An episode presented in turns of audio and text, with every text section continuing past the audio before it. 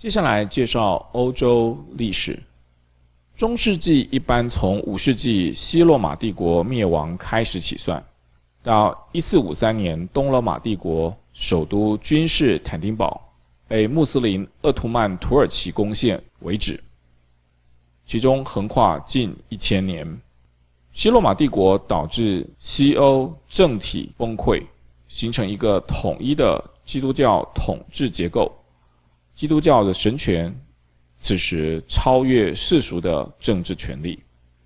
在公元八百年，查理曼大帝被罗马教宗加冕为罗马人的皇帝，西欧再次形成一个短暂的政治统一时期。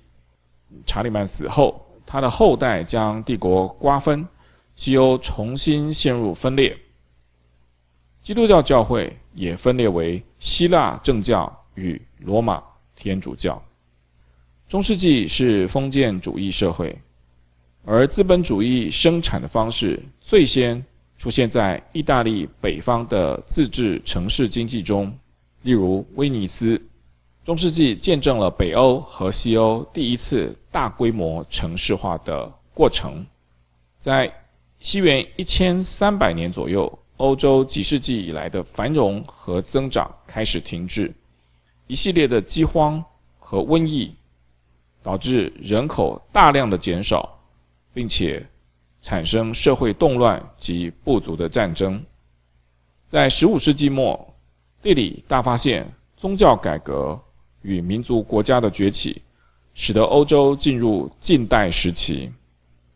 资本主义经济开始从意大利的北方萌芽发展。同时，也见证重商主义经济理论的发展及占据主导。文艺复兴是一场在近代对欧洲学术生活影响深远的文化运动。它起源于意大利，所影响的范围遍及在文学、宗教、哲学、艺术、政治、科学、历史等方面。在这个时期，同时也有宗教改革。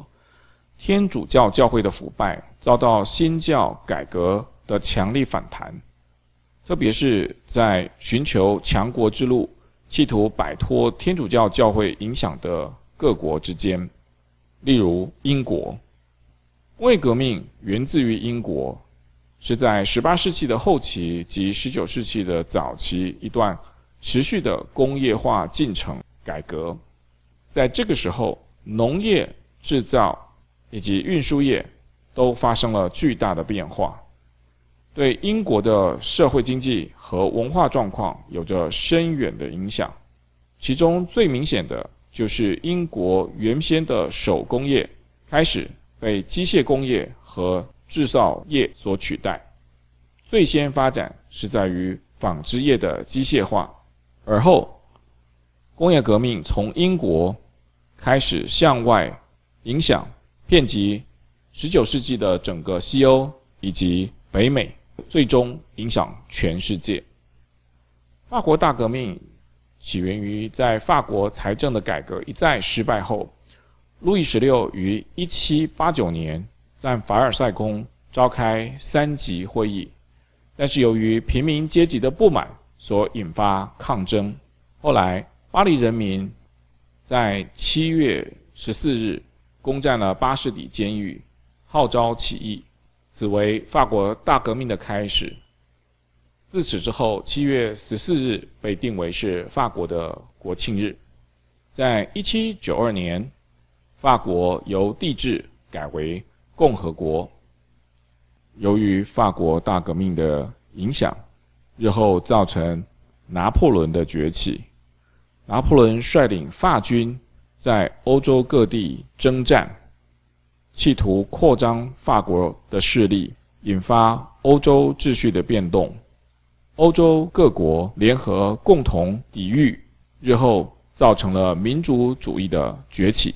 在法国战败之后，各国的列强试图要恢复1789年之前的局面，所以在1815年维也纳会议之中，欧洲各国列强。在拿破仑战争之后的帝国和奥匈帝国梅特涅体系之下达成军事平衡，但此举并无法阻止革命运动在欧洲各地的浪潮。中产阶级被法国大革命的民主理想所深深影响，而工业革命导致下层阶级开始受到社会主义、共产主义和无政府思想的影响，对于新型的资本主义的向往，则成为自由主义，在欧洲各国不断扩散。以下的建筑、音乐、艺术主要学说部分的内容，请各位详加研读。接下来介绍北欧。北欧的地理位置是位于波罗的海以北的区域，主要的范围包含芬兰、瑞典、挪威、丹麦与冰岛。地形上以冰河最为有名，其中芬兰冰石湖众多。挪威沿海多峡湾，瑞典境内多槽湖。气候上，因为地处高纬度，冬季寒冷漫长，夏季凉爽短促，有永昼与永夜的特殊景观。接下来看各国，芬兰境内冰石湖众多，总共有六万多个湖泊，占全国面积的百分之八，有“千湖之国”。千岛之国之称。另外，芬兰也是圣诞老人的故乡。当地居民为了因应寒冷气候，发展出芬兰浴 （sauna），号称为芬兰的国粹。芬兰浴又俗称为三温暖。赫尔辛基是芬兰的首都，也是全世界纬度第二高的首都，仅次于冰岛的雷克雅未克。瑞典是北欧第一大国，是人口自然增长率最低、平均寿命最长和老化程度最高的国家。它的首都在斯德哥尔摩，有“北方威尼斯”之称。在文化贡献上，瑞典著名的有诺贝尔奖，每年的十二月由瑞典的国王所颁授。瑞典的矿藏丰富，以发展汽车。钢铁工业有成。挪威是北纬纬度最高的国家，面临北海及大西洋。世界上最长最深的峡湾索格纳峡湾就在挪威的境内，有“峡湾之国”之称。诺贝尔和平奖是诺贝尔奖项中唯一一个不在瑞典颁发，而是在挪威的奥斯陆颁发的奖项。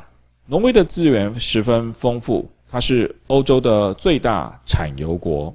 丹麦处于冰河边缘地区，境内的地形多以冰河堆积而成，国土包含数百个岛屿，联络岛屿之间的跨海大桥甚多，有“多桥之国”的美称。首都哥本哈根控制松德海峡，有“北欧十字路口”的封号。丹麦的人口密度也位居于北欧之冠。格陵兰的管辖权属于丹麦。格陵兰岛是全世界最大的岛，也是世界面积最大的国家公园。格陵兰岛的面积为丹麦本土的五倍大。在文化上，丹麦以安徒生童话举世闻名。丹麦同时也是世界上风力发电最发达的国家。再来看冰岛，冰岛是位于西半球北极圈之南，是一个地底岩浆喷发所形成的火山岛，富藏地热及温泉资源，又因为纬度高，冰雪覆盖，成为了火山和冰河并存的冰火之岛。冰岛同时也是世界上最大的火山岛，温泉的数量也是全世界最多的。